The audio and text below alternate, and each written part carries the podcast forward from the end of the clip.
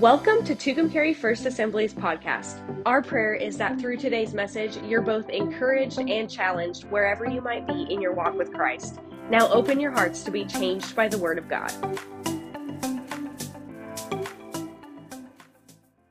But I want you to stand up with me. It's good to see everybody way in the way back. I know you're in a different time zone. I'll probably be back there within a couple of minutes. So, um, but I want you to, I want you, I'm, I know we're talking about relationships right? We've talked about knowing God, our relationship with God. And then Jen spoke. Can I just stop for a moment? I have to do this. I meant to do this earlier. I just want to say thank you guys.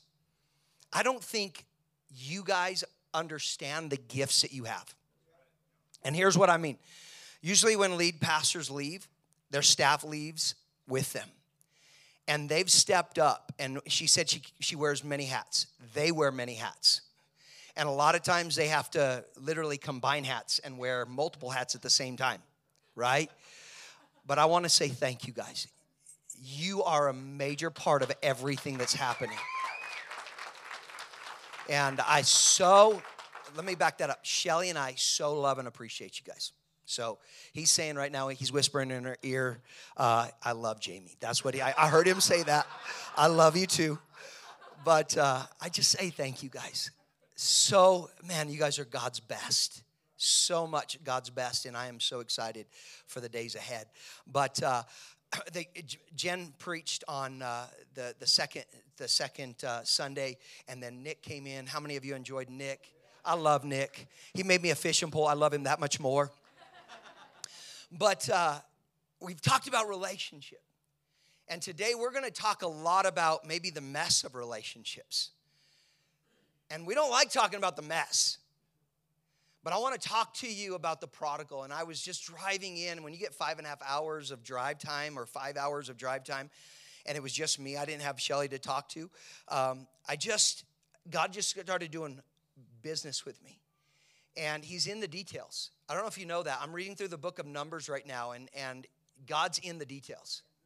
And that's a very hard book to read because we don't want to know that everybody, everything and everyone counts. But God counts every little one. And you're here not by accident. If this is your first Sunday here, I want to say welcome.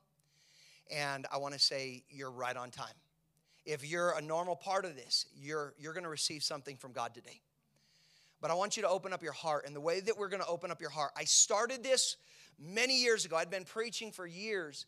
And then all of a sudden I went into my prayer time and I was reading, I just read out of the book of Revelations. And God wrote seven letters to his churches.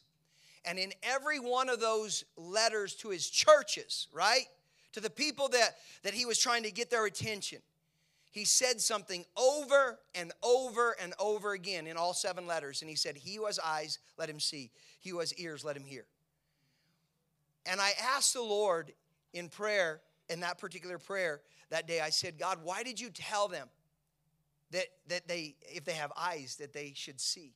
And he says, because just because their eyes doesn't mean that they're open. Just because they have eyes doesn't mean they're open.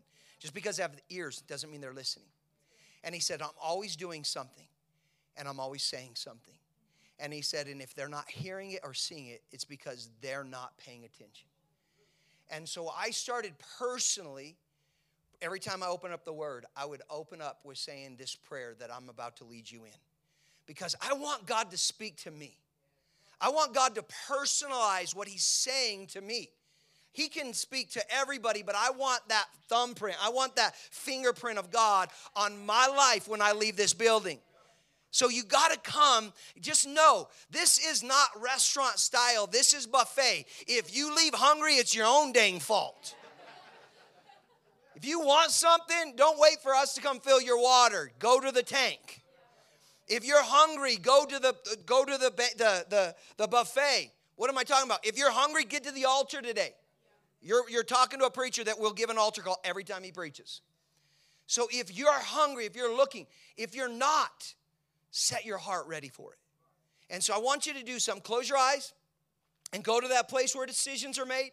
Because before you really know my title, my topic, or my text, you got to make a decision on whether or not you're going to try to have your way with God or you're going to allow God to have his way with you.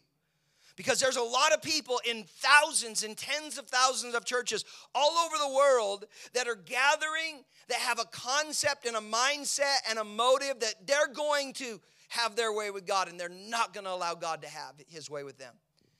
But what if we what if we shifted that? What if we simply waived our rights and said, God, whatever you want to do, whatever it feels like, whatever it sounds like, God, I just want you to have your way and I want to leave this place closer to you and better than I came. If you're ready for God to speak to you and have his way with your life, I want you to raise both hands towards heaven like you're trying to get something off the top shelf. Reach them up high. And if you're ready for God to speak to you, say this with me. Say, Jesus, today is my day. Speak to me and transform me by your word. Give me eyes to see, give me ears to hear, and give me a heart and a mind that's ready, willing, and able to believe and receive every word that you would speak into my existence. God, I give you full permission and access to do what only you can do. But from this moment on, you have my attention, you have my permission. So have your way. In Jesus' name. Everyone said, Amen. You may be seated in heavenly places. Look at the person next to you and says, You are you are blessed today because you get to sit next to me.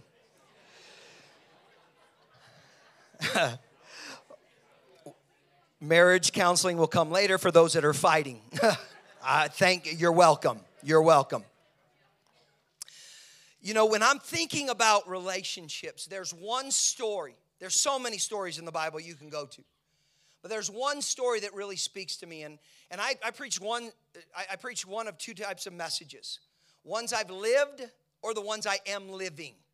I can't preach something that doesn't work. I can't preach something that I don't believe in. And whenever something comes out of my mouth, usually it's not just because I've, I've perfected and I've overcome that, it's usually because I'm in the midst of that. And so it's what God's speaking to me. And so when we were talking about this whole relationship, and have you guys enjoyed this month, all the different, I, I just, when we were talking about this, I just thought, man, how can we bring this not, not to a close, but how can we really take it to the next level? And when I was studying, I, I, I, literally came in a little bit early yesterday, and, and Jen wrote me and she said, Are you here yet? And I said, Yeah, I got here a while ago. I'd just been writing. And I just jumped in and I started writing this message, and it really is called The Prodigal, but the whole subtitle is What's Love Got to Do with It? I knew he broke out in the exact same song today. Exact. I, he even did the little dance that they learned at men's conference. It was like this and like, I don't know. Do you guys, any men go to the men's conference? How many of you loved Reggie and Dan? I told you they're the best. They're the best. Derek and Jay are doing amazing jobs. They, I'm going to tell you, you better get registered early next year because they will run out of room. They will not, those two men will not be satisfied until they're in like the largest stadium in New Mexico. So get ready. But I want you to turn in, in your Bibles to a couple of different places. First, we're going to turn to First John chapter 3, and then we're going to read in Psalms 103, and then Luke 15 is where we're going to conclude. So First John chapter 3, then Psalms 103, and then Luke 15. You know what I've found out? And, and I'm not, please hear me, I am not the master at any relationship. I am the disaster of every relationship. I tell you what, Shelly and I just celebrated 29 years of marriage. Come on, somebody. That's good stuff right there. You're clapping for her because I don't get, I don't, ever earned any of that. But I tell people on a regular basis, the Bible says that that uh, that we're gonna God's Jesus went away and he's preparing a place for us. And we've talked about mansions and different things that he's building. Can I tell you that Shelly will have a massive mansion? I will have a porta potty, but she will have a massive mansion. And hopefully, my porta potty's in her backyard. Just want to be close. I know we're not married, but I just want to say, hey, I knew her. Remember me? And she's like, I, I came here to forget you.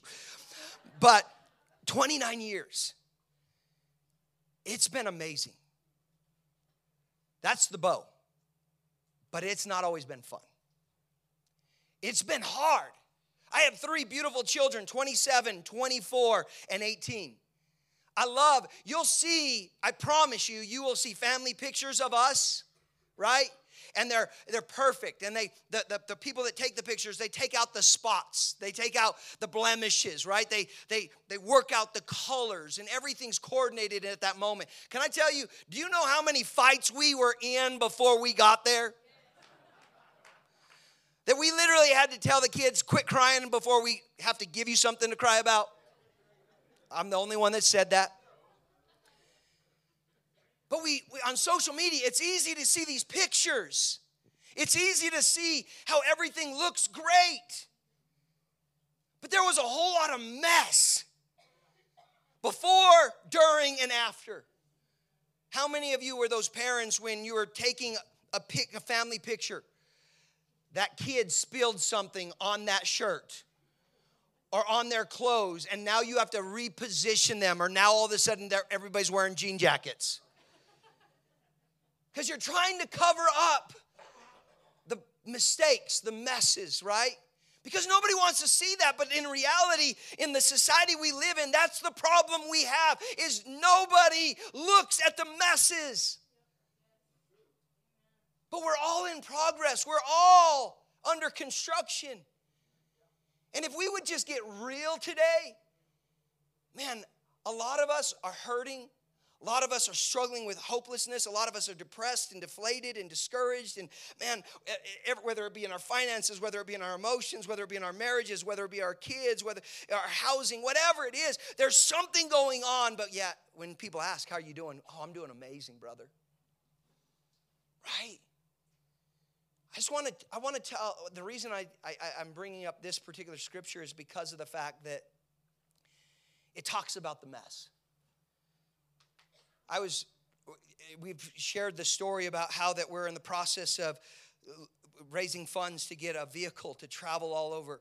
Last year I put 70,000 miles. I had a guy reach out to me the other day and he said, Why don't you just go buy one? And I said, That's great. I said, I want to enjoy that product of that new car. I just don't want to pay the price tag of it. Now, break that up into relationships. We want the product, we just don't want the price tag.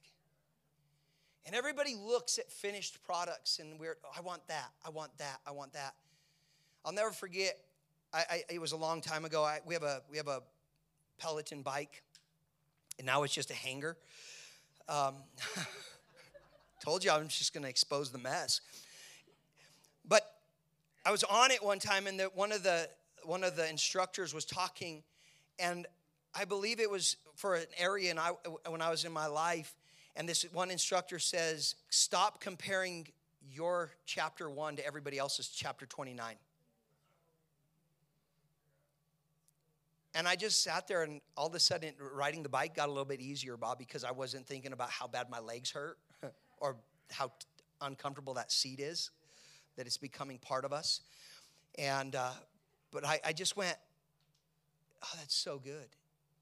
Because it's really easy to compare ourselves to what everybody else, where everybody else is, but not necessarily talk about where we currently are. That's what I want to talk to you today about. Listen to this. First John chapter 3 verses 1 it says how great is the love of the Father or how great is the love the Father has lavished on us. The word lavished means to cloak, to cover, to consume. So when it says, How great is the love the Father has covered, has placed on us, has consumed us, has enveloped us in.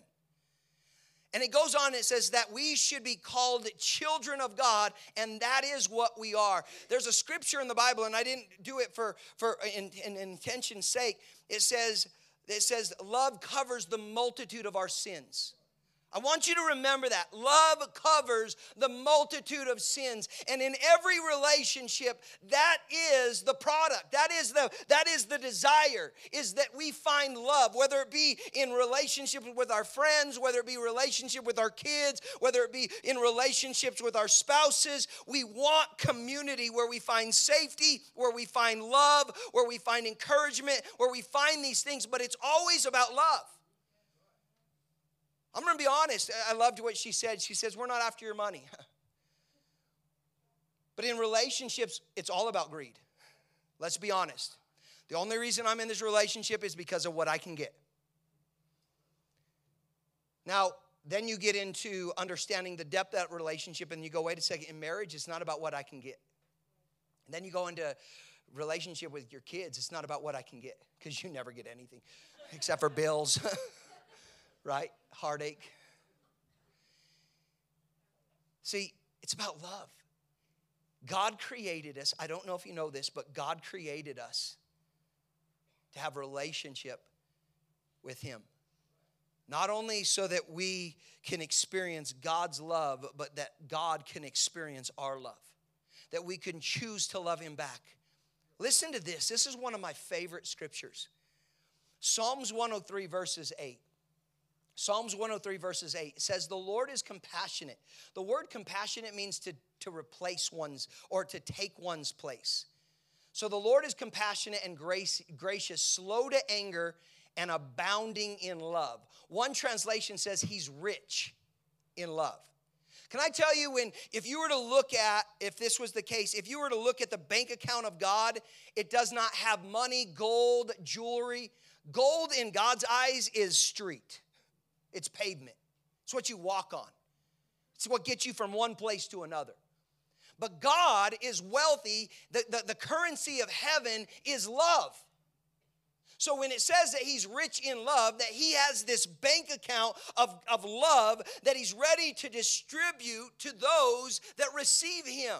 That's why he sent his son to die on the cross, so that we could receive the love of God and no longer be separated from him because of sin. It says that he is slow to anger and he's abounding, he's overflowing, he's rich in love. Now, flip with me to Luke chapter 15. We're going to read from 11 to 32. But Luke 15, verses 11 through 32, it says, There was a man who had two sons. The younger one said to his father, Listen, listen to this. And fathers, I want you to pay attention. Parents, t- listen to what was really being said here. The younger one said to his father, Father, give me my share of the estate. So he divided his property between them. Not long after that, the younger son got together all that he had. He set off for a distant country and there squandered his wealth in wild living. After he had spent everything, there was a severe famine in the whole country, and he began to be in need. Notice where he runs. It says, so he went and hired himself. The actual word for that is he attached himself to a, to a citizen of that country who went out and sent him into the field to feed the pigs. He longed to fill his stomach with the pods that the pigs were eating, but no one, listen to this, no one gave him, him, him gave him anything. When he came to his senses, he said, How many of my father's hired servants have food to spare, and here I am starving to death? I will set out and go back to my father and say to him, Father, I have sinned against heaven and against you. I am no longer worthy of being called your son. Make me like one of your hired servants. So he got up and went to his father, but while he was still a long distance off, his father saw him and was filled with compassion what does the compassion mean? To replace, to take one's place. His father saw him coming and was filled with the idea and the understanding, but also the willingness to take his place. Very crucial, don't forget that. And it says he saw him and was filled with compassion, so he ran to his son, threw his, threw him, uh, his arms around him, and kissed him. The son said to him, Father, if I have, uh, I have sinned against heaven and against you, I'm no longer worthy to be called your son. But the father said to his servants, Quick, bring me the best robe and put it on him, put a ring on his finger and sandals on his feet. Bring me the fatted calf and kill it. Let's have a feast and celebrate. For the son of mine who was dead is alive again. He who was lost is found. So one of the servants, or, so he began to celebrate. Meanwhile, the older son who was in the field went and and uh, when he came into the house, he heard the sound of music and dancing. He called to one of the servants and asked what was going on. Your brother has come home, he replied, and your father has killed the fatted calf because he has, uh, he has him back safe and sound. The older brother became angry and refused to go out. His father went out and pleaded with him, but he answered his father. Now, notice this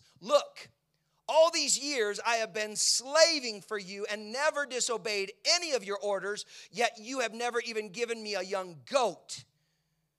Not a, not a fatted calf, but you've never even given me a young goat so that I could celebrate with my friends. And when this son of yours, who has been who has squandered all your property with prostitutes, and comes home and kill you kill the fatted calf for him, listen to the father's response. My son, the father said, "You are always with me, and everything I have is yours. Let me say it again. You are always with me, and everything I have is yours. But I had to celebrate and be glad because this brother of yours was dead and is alive again. He was lost and is now found. Father, I ask that you would lend me your voice. God, I'm not here to preach my advice. I'm not here to reach and, and release my opinion. I'm here, Father, to just simply repeat what I've heard you say to me. And so, Holy Spirit, hide me behind the cross, make me invisible, help me to disappear, so that they don't leave saying, talking about what Jayme said, but they leave here being gripped by what you said. Holy Spirit, have your way and give me your help. I pray in Jesus' name. Everyone said, Amen. Amen.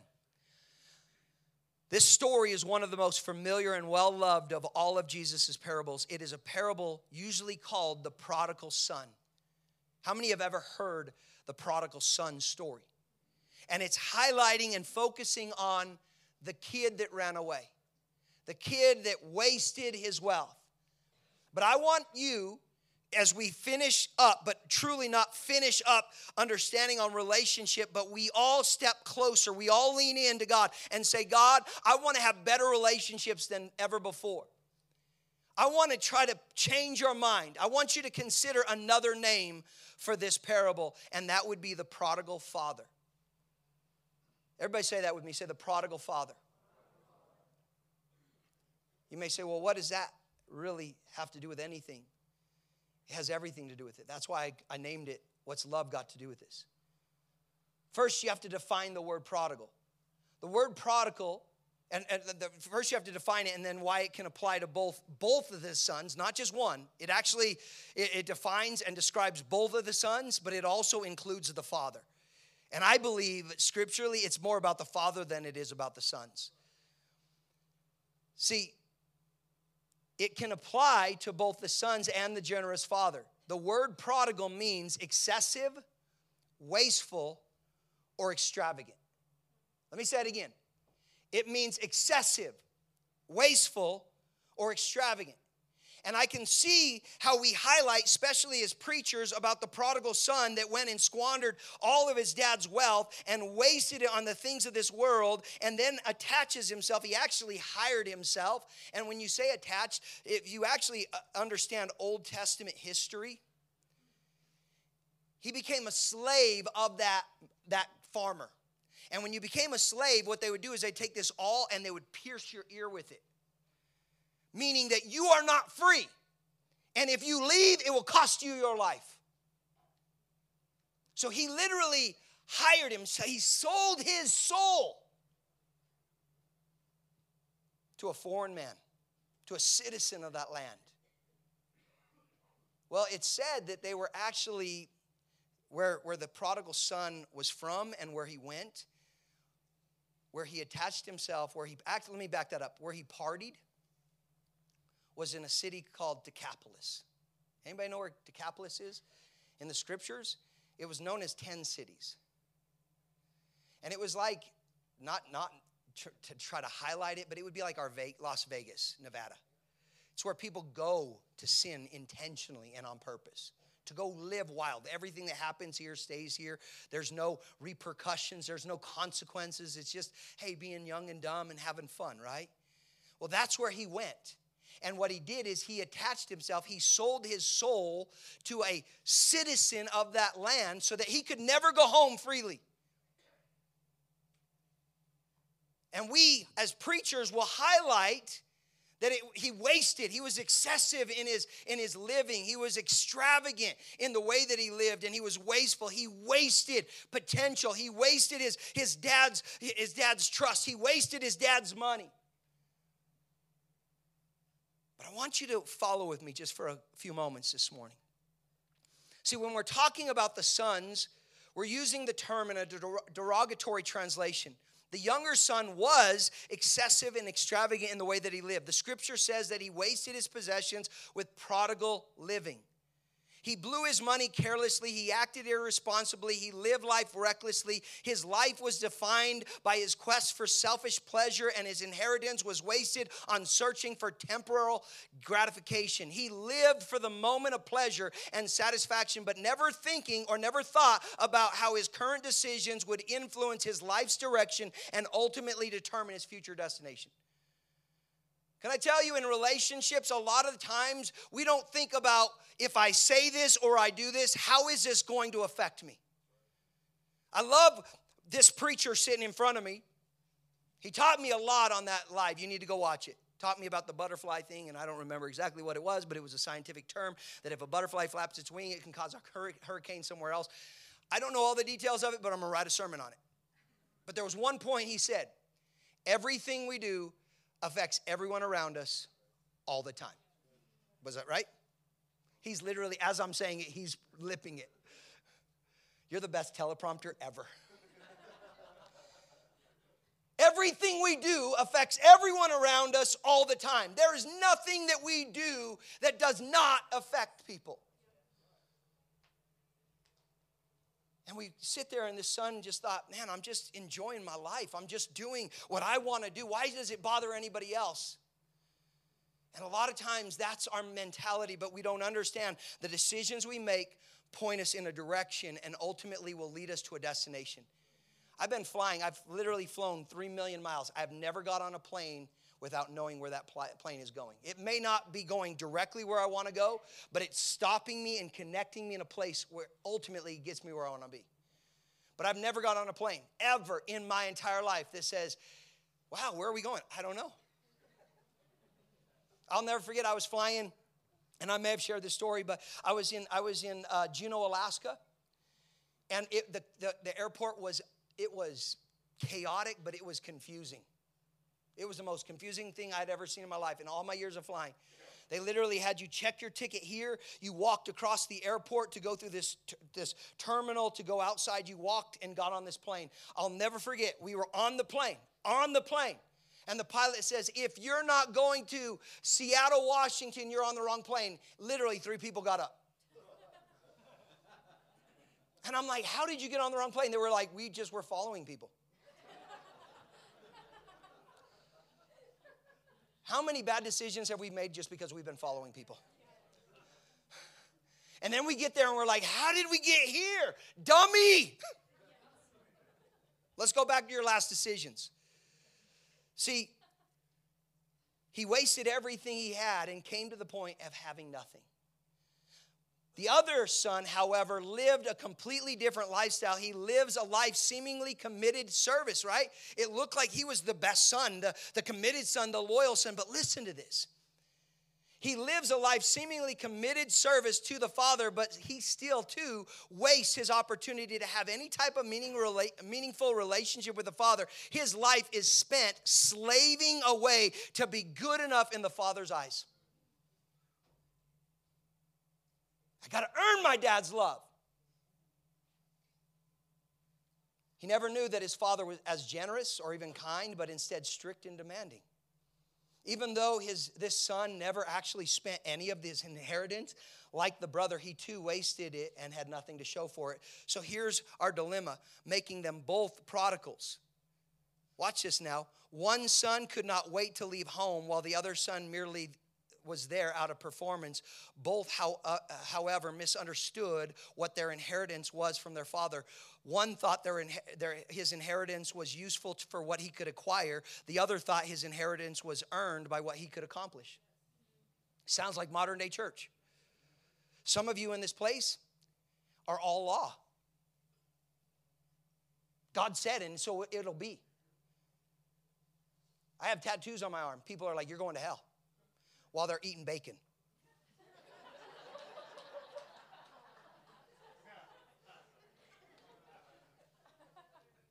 I'm just being real. It's easy for people to scream at me and talk about my flaws, but let's if you're going to take out the whole Bible, let's obey it all. Let's do no work on Friday night all the way through Saturday night. Let's give 10% of everything. That's gross, not net. Let's give community offerings so that there's no need in our community. If we're going to uh, go by law, let's go by law. But then there's other people that are all grace. There's no rules. Like it's easier to ask for forgiveness than it is for permission. Right? Everything's a party. It's all fun. Woo! I'll show up late to church. I listen, I'll just give God what I want. God will forgive me. God's a God of love, God's a God of grace. And we're split. Those that are trying to earn the love of God and those that are taking advantage of the love of God. Relationships. How many of us can literally go through and say, well, this person fits in this category with us, and this person, my marriage is like this, my kids are like this, my work is like this, and, and we're literally caught in this dilemma, trying to figure it all out. Watch this now. See, both of them were wrong. And here's what I mean. Remember the word prodigal? Prodigal means excessive, extravagant, or wasteful. And it can be used as a comp- complementary description. This is where it applies to the father in the story. He was recklessly extravagant in his love and his loyalty and his devotion and his compassion with his kids. Even though they were very different, he loved them both exactly the same even though both of them had two different outlooks of the Father. It wasn't because of what he did, it's what they did. See, he was excessive. This applies to the father in our story. He was recklessly extravagant in his devotion to his children. He was excessive and abundant and rich in love, in his grace, in his giving. The father gave profusely and generously to them both. One abused it while the other one refused it, but both of them misused it. The younger son, the one who has no fear of approaching his father for his portion of the inheritance. The father is more than generous to him. The younger son basically comes to his dad and says, Dad, can I have my inheritance? Well, let's define what an inheritance is. It's what the father has worked to acquire and accumulate so that upon his death, he would be able to release this as a blessing of legacy. So, when do you receive your inheritance? when the father dies. So go back to this punk, snot nosed kid. Hey, dad, I want my inheritance. I can't wait for you to die. That's exactly what it says. I can't wait for you to get out of the way because you, you still breathing is stopping me from doing what I want to do. So, since you're still breathing and you refuse to die, go ahead and give me what's coming to me anyway. The father, listen, I grew up in an Italian home. I would have flown backwards over the seat and I'd had to go to a dentist. I had a real crazy smile with missing my front teeth. My dad would have knocked me into next week. But this dad didn't. He said, All right, son. Here you go. And he rightfully divides what's his. And he divides it according to his two sons. So, in order to give it to the one who's asking, he also had to rightly divide to the one who wasn't. What does that mean? There are people in this room that have no problem asking God, God, I need you to do something. God, I need you to do something. God, I need you to do something. And yet there's other people that are terrified to ask Him for anything. And we're sitting here and God's saying, listen, it's all yours. Because as long as you're with me, as long as you're in my presence, everything I got is yours. So you don't have to try to manipulate. You don't try to have to do a certain thing. It's yours whether you understand it, whether you believe in it, whether you feel like you deserve it. It's yours. Can you imagine having that type of a heart for the people in your life? I'll be the first one to answer the altar call today because God's still working on me in my marriage as a father. Right? Because a lot of times, and you heard Nick talk about it last week, it's easy to move out of offense. It's easy to get offended. Why, why do people people hurt my feelings? It steps on my pride and it, it builds my insecurity. So it's easy to put up these walls, it's easy to put up these offense, but what happens really is going, wait a second, this isn't about me at all. My bride and I, we were talking the other day, and she, she goes, I just want you, this was, so Sunday we celebrated 29 years. Monday I had back surgery. And I'm, I'm, on Tuesday we're driving, and I'm in pain. And uh, she said, I, I, I want to tell you something. I said, Yeah. And she goes, I just want to tell you, I'm so sorry. I said, For what? And she goes, I just need you to forgive me. I said, Well, what did you do wrong? And she goes, I've been praying that God would change you. I said, Thanks for the prayers. I've been praying that too. be honest, I didn't find any offense in it. Please pray that God would change me. And she goes, The Lord told me, that's not for me to pray. She said, I want you to forgive me. She says, because my prayer needs to be, God, would you change me? And I said, Baby girl, a year and a half ago, the Lord spoke to me and He said, Stop praying for me to change everybody else. Start praying that I would change you to be better for everyone else, that they would want to change. This is that prodigal coming out. The Father gives it generously. Without, without rebuttal, without any type of disclaimer, just said, Here you go. And now watch what happens. And we got to go through this quickly. It says, I want my share of the inheritance and I want it now. The father would have been justified with being angry with his son and denying him, but no, he doesn't. In fact, he agrees to the son's demand and he grants the young man his request. He gives him his portion of the inheritance. Already the father is showing his patience, his grace, and his costly love. He gives his son what he asked for with a broken heart, knowing full well his son is no longer has a reason to stay. The young man's request is not denied, but it's received. The young man then packs up his newly acquired wealth and runs away from home towards his desired freedom. He is allured and attracted by the appeal of the world. He spends everything, all that he has, he exhausts trying to find something to satisfy. It's got to be better than what I have here. And he goes out there, and everybody was his friend as long as he was paying the bill. He wasn't lonely when he had money. But all of a sudden, he runs out of money and they're in a severe famine, and where's his friends now? Isn't it funny?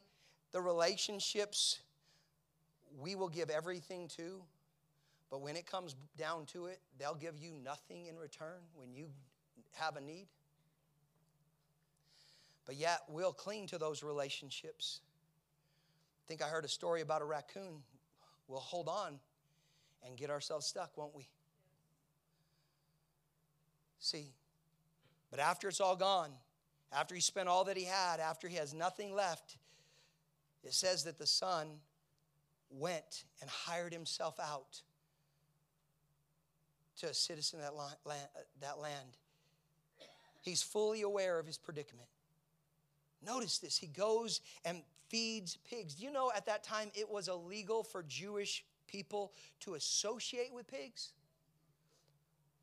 And yet now he's feeding them. But not only is he feeding them, he desires to eat what they're eating. That's nasty. I've seen what pigs eat. But it's amazing when you're so broken and so devastated and so deflated and so discouraged and so depressed, you're willing to take anything. Because of the relationships we've surrounded ourselves with. But here's one of my favorite parts. It says he came to his senses. He was fully aware of his predicament. He came to his senses. He senses his situation. He senses his condition. He senses uh, to his, his, that he's in this mess because of his decisions. At first, he's probably thought when he first went into the pig's pen, this ain't so bad. You ever been there? We've traveled a lot and we've stayed in some hotels where Shelly and I walk in and she's like, oh, dear Lord. And I'm like, it's not so bad. And then in the middle of the night, something crawls up on your face and you're like, oh, God! What was that? It's so bad. It's so bad. Trying to find the good in the bad. You know what I'm talking about? He probably was like, oh, this ain't so bad. Man, I, have always wanted to work in the open fields and I've never been around pigs. This is a new experience. I'm building my portfolio. And then all of a sudden his stomach starts growling. And now he can hear the party still going on without him. He's being screamed at. He's lower than the pigs because at least the pigs have something to eat. And then all of a sudden, this thought from it's not so bad comes into his mind What am I doing here? It says when he finally, the scripture says, when he finally came to his senses, he said to himself, At home, even the hired servants have enough food to spare, and here I am dying of hunger. I will go home to my father and say, My father, I have sinned against heaven and against earth. I am no longer worthy to be called your son. See, sometimes it takes failure, isolation, loneliness, brokenness, humiliation, and loss for us to come to our senses. I love my bride and I when, when our, night, our niece died of cancer. Man, it was horrible. She was like our daughter before we had kids. She died when she was 18 years old, and man, we believed God for God was going to heal her. We believed for, for 15 months we knew God was going to heal her, and then all of a sudden she passed. We'd seen other uh, all these other miracles and it knocks the wind out of you. And I'll never forget, Shelly was reading a book one day, and all of a sudden, joy, she was in such deep depression. Joy began to break that shell. And she came in and she ran in and she goes, I got to give you this quote I just read in this book. And I said, What is it? And she said, God will disrupt perfection in order to restore passion she said, We got back to the point where God was here to serve us. And if God's not going to serve us, if God's not going to heal Amanda, then, then we're done with it. She said, I just want to love God because I love God because He first loved me. See, it says He came to His senses, and I got to spend a little bit of time here, real quick, for the educator. Do you remember when you were taught about your five senses? What, about fifth, about first kindergarten, something like that? What are your five senses? Let's just break this down and make it very elementary. It says he came to his senses. What were your five senses? Sight. So, sight. He came to his sense of sight and he began to look around and go, What, what in the world? Where, how did I get here? He looked at his clothes that were torn.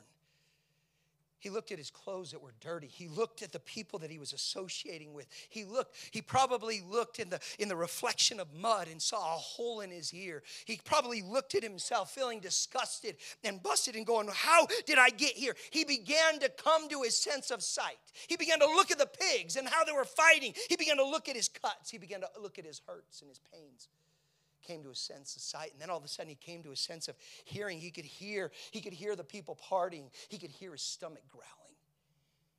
But he could hear the call from home saying son.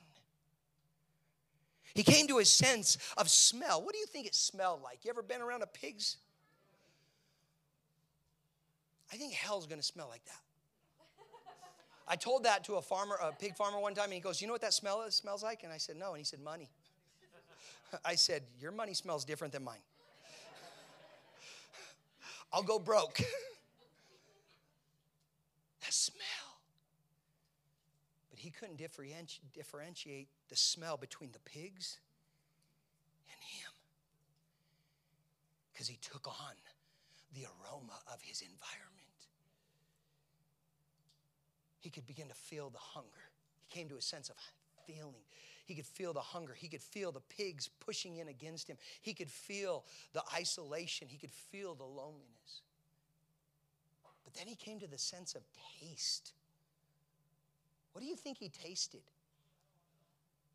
Well, for the scientists in the room, if you soak your feet in warm fluid, you know when they start getting wrinkly?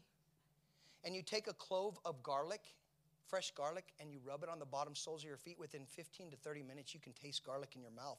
There's something that takes where you're standing into where you're tasting. Let's go back to where he was standing. That's why it says, Taste and see that the Lord is good. Because when you're in his presence, you're like, wait a second. But he was not in that presence, he was in a mess. And that aftertaste of his decisions began to make him nauseous. And he said, how, how am I here when even my father has hired servants? I'll go back home and I'll just repent and I'll say, Make me a slave. I'm already a slave here. He knew that if he left there, it would cost him his life. So he packs up everything, not that he had anything, and he goes home. And this is where we begin to conclude this message. He goes home, and as he's approaching, he's thinking to himself, I blew it. How stupid I've been.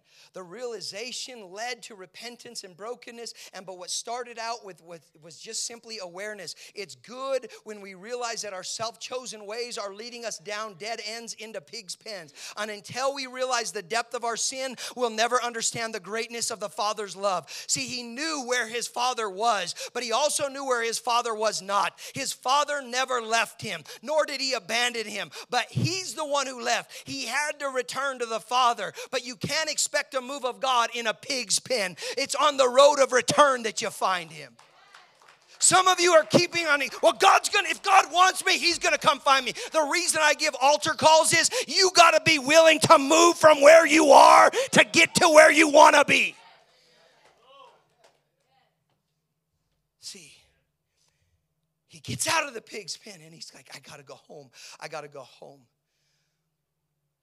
See, the son understood not only did he have to leave the address of that place, but the attraction, the practice, and the attitude of that place. What does that mean? Watch this now. See, he had to change what brought him to that place. So he decided to leave and return to the Father, even if it was coming home as a servant. Returning to the Father also meant returning to the Father's ways. He knew he could not return to the Father's house with a pig's pen behavior, but he knew that he didn't need to go get cleaned up in order to take, go home and take a bath. Here's what I mean, and we're closing. You remember when you were a kid and your parents would say, like, as long as you live in, we had the same dad, I guess. As long as you live in, you're going to go by. And if you don't like my rules, so when I was 18, I moved out, got my own house. My rules, my house. And then I had kids. And somewhere I picked up my dad's lingo. And one day my oldest daughter started questioning me. I said, Let me explain something real quick to you. It's this simple. This is my house and these are my rules. You don't like the rules? There's the door. Let me explain something real quick, and this is very under, this is very important for relationship. You got to be willing to leave what's been trying to destroy you.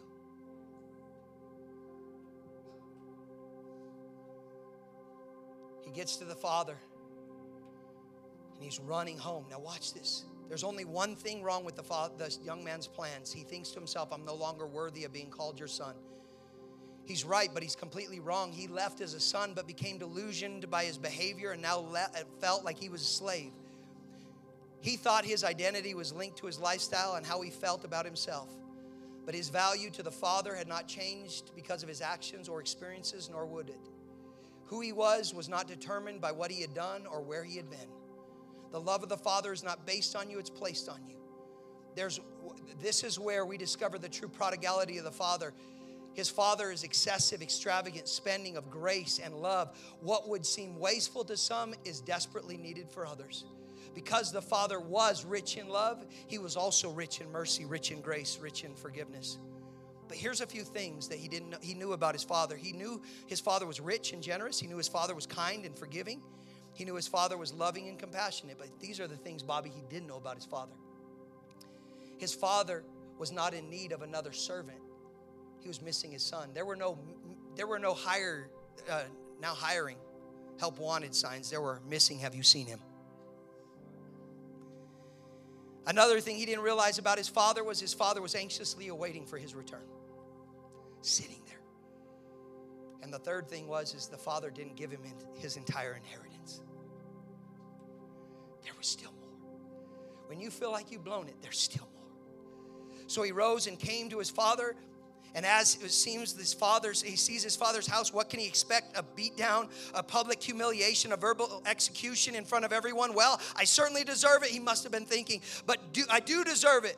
But now what does he see coming, coming up the road, rapidly approaching him? It's the father, and he's running towards him. And he looks, he looks like he's happy. He looks like he's crying. He's not angry. He's running to meet me, and he's happy to see me. A hug, a kiss, the father's warm embrace. I don't deserve this. Now watch this for a moment. This is very important. Bobby, I'm going to ask you to do this illustration with me because we're brothers now and it's going to get awkward. I want you I want you to hug me. I want you to hug me. This is the father. This is the father right here. This is the son. Watch what the son does. Read your scriptures. He pushes off the father and says, Father, forgive me. I've sinned against you. And I'm not even worthy to be called your son. Just make me a servant. Watch what the Father does. He doesn't say, I forgive you. He doesn't, he doesn't say, hey, listen, it's okay, son. He doesn't even acknowledge his apology. He turns to his servant and he says, Go get me my robe, go get me my sandals, go get me my ring, and go get me the fatted calf. You can be seated real quick. He said, Go get me the robe. Why? How great is the love of the Father that lavished, that covers us. See, what would happen is if the city would have saw the kid coming in, they would have stoned him to death. He was dirty. They could smell pig on him. They would have killed him. So the father said, Grab me my, my robe so that he doesn't just look like him, he looks like me. I protect him with my love. The robe represents covering. He said, Get me my ring. Why?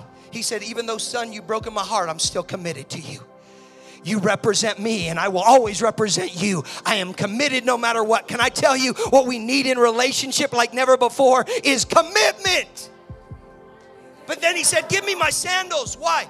Sandals represent comfort. I know you've walked through some things, son, and I know your feet are hurting and I know you're limping, but let me explain something. You're not going to walk that way anymore. I'm going to not only I'm not only going to cover you, I'm not only going to be committed to you, but I'm going to comfort you. And then he said, "Get me the fatted calf." How does a rich man know there's a fatted calf? Because when the son left, the father got a hobby of feeding those calves. Because he was every day he would go feed them, and sometimes he would feed them 10 times a day. Every time he thought of his son, he's saying, My son's coming home. My son's coming home. So the more he fed him, the fatter the calf got. Covering, commitment, comfort, celebration. Can you imagine if we put those four things into every relationship we have? That we cover one another, that we commit to one another, that we, we comfort when they're hurting, and we celebrate. The older brother was ticked. The older brother was ticked. He was like, How dare you? I've been slaving for you. Isn't that the same verbiage that the younger brother just said? Just make me a son, a slave. I don't want a slave. I want a son. But Dad, you, I've, I've been here. I've slaved for you, and you've never even given me a goat. Can I tell you something? You know who ate the goats? The servants. You know who ate the oxen? The sons. He said, You never even given me a goat for me and my friends. That meant who his friends were were servants. He stopped walking in the identity that God created him to walk in. Beloved, why am I saying all this? Because we are in a season where we better know who we are and we better know whose we are. And that only comes through right relationship. And if we're in right relationship with Him, we'll start growing in every other relationship we've got.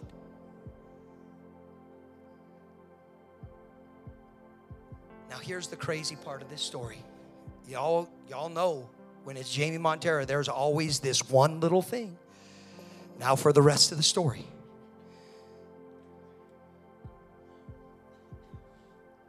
The younger son went to, now, this is a, this is a, a parable. Parables are supposed to be this imaginary story, possibly. Maybe it's real, maybe it's not. But I got a question for you. The prodigal son goes to Decapolis the 10 cities. He gets hired to go take care of the pigs. Well, where do we read in Decapolis when Jesus came? Do you remember the demoniac that was in the cemetery and they had pigs? And when Jesus set the demoniac free, he cast the demons into the pigs and they drowned themselves off the cliffs. Why is that important? Because in order for that younger son when he punctured his ear, he was a slave, so his life was no longer his own. So the father would have had to send the, the oldest son to go pay the price for him for his freedom. And the older son may not have come home. He may have had to go literally take his place as a slave. So this son is ticked because he's like, Why do you do this? Let me explain this. Why did Jesus come? Because he came to take our place. And why did he kill the pigs? Because he's going to destroy everything that will stop you from coming home. Y'all feel that? If I had hair, it'd stand up. Jesus wants relationship with you, and He will do everything, and He will not stop until He has it. Will you stand up with me all over this place?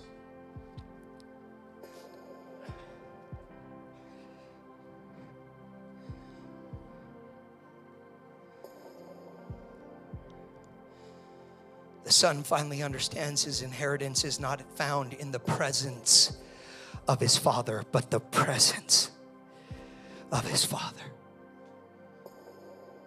How true is the character of our Heavenly Father, God, who does not strike us down when we deserve. I want you to close your eyes for a minute. I want you to think about just for a moment every relationship that you have, whether it be with your spouse, whether it be with your kids, whether it be with your neighbors, whether it be with your family, siblings, parents, extended family. I want you to think about the relationship you have with your coworkers or your employers or employees. I want you to think about those relationships for a moment. It's no longer about praying, God, change them. It's about praying, God, change me so that you can reach them so that you can impact them. So that when they see me, they see me or they see you in me. And they want what I have. Father, I preached what you told me to preach. I did what you told me to do the best of my ability. This is where I get out of the way so you can ultimately have your way. God, I want a better relationship with you than I've ever had in my life. And I thank you that you are wasteful. I thank you that you are extravagant and you are excessive in your love towards me, your forgiveness towards me. I thank you that, God, what other people called this waste, when you saved me, God, you saw as purpose. How many people in this room, Father, need that kind of love, need that kind of embrace? I want you to close your eyes. The prodigal son had this whole plan. If I just come and repent, he just simply had to come home. That's what the biggest part was. So here's what we're going to do. I'm going to ask every person, and I know it's about to get tight in here, and we're not going to hold you captive for a long time. But I'm gonna ask every person in this building. I want you to leave your seat and I want you to come and stand as close to this stage as possible. Every person. I want husbands and brides, I want you holding hands. I want if you got some kids, I want you to put your hands around your kids. If your parents are here, grab your parents, draw them close. If you got some friends here, maybe you don't have a spouse, maybe you don't have some kids. You got friends here, you got family here. And there is nobody that's alone. There's nobody without because as long as you're with Him, everything is yours. Love like you've never known, mercy like you've never known, grace like you've never known, forgiveness like you've never known. But I want you to get as close. Come on, as quick as quickly as you can, because I want us to do something real quick as soon as I get everybody up here. Now, everybody, look at me real quick. You ever ask yourself the question, what in my life stops God from doing what He wants to do? What in my life? Maybe it's hurt, maybe it's pain, maybe it's unforgiveness, maybe it's bitterness, maybe it's you don't trust.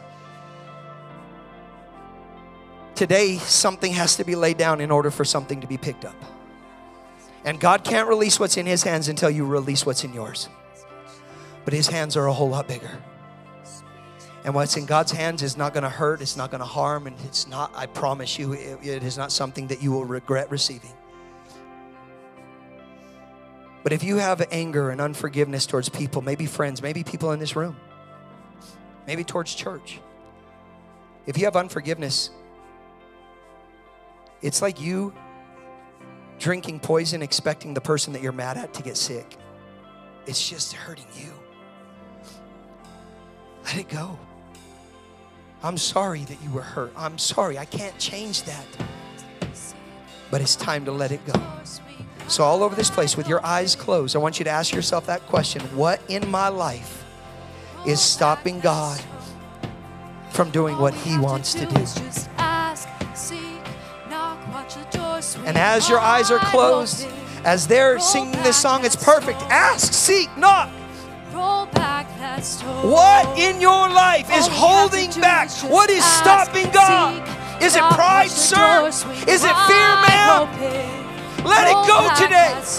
Let nothing stop you from becoming who God created you to be. That son, that daughter, that woman, that man freedom, of peace, of joy, of love. All over this place. If it's sin, let it go. If it's hurt, let it go.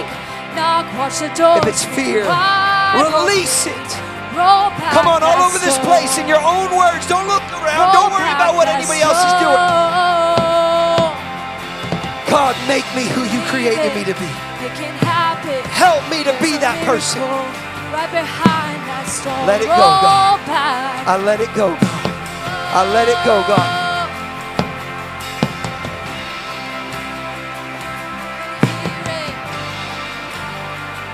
Roll back that stone. Roll back that stone. Pour your spirit out. Pour your spirit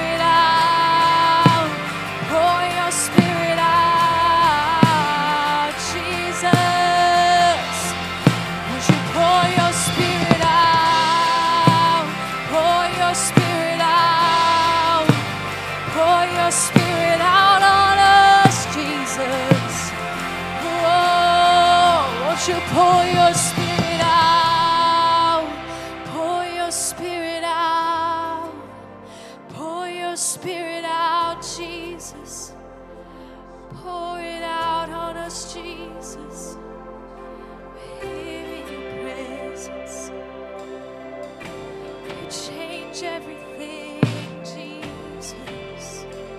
Roll back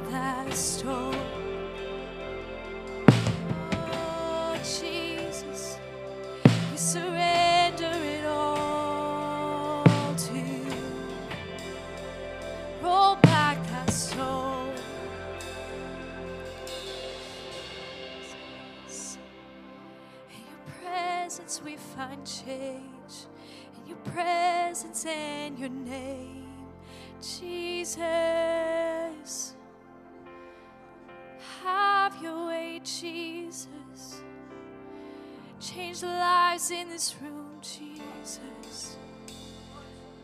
Pour your spirit out.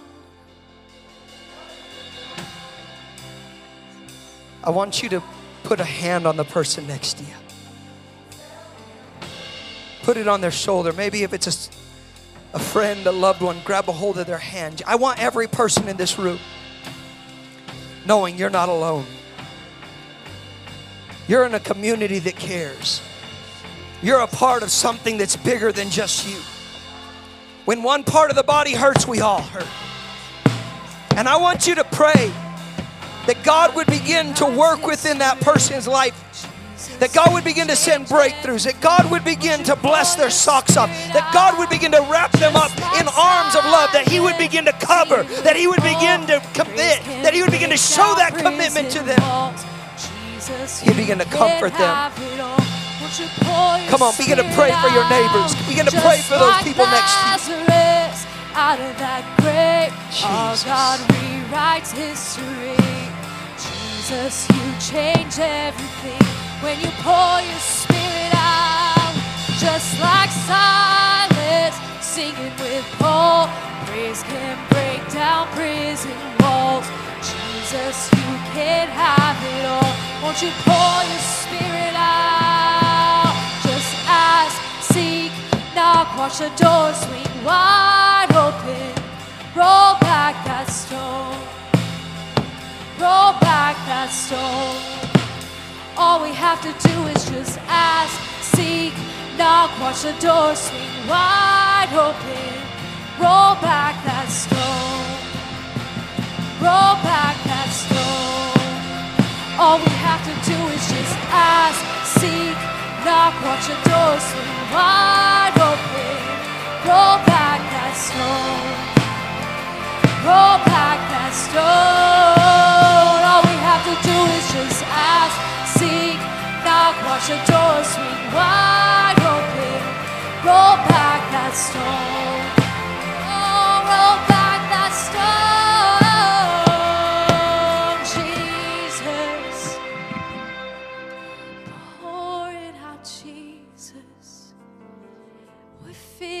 Presence, Jesus.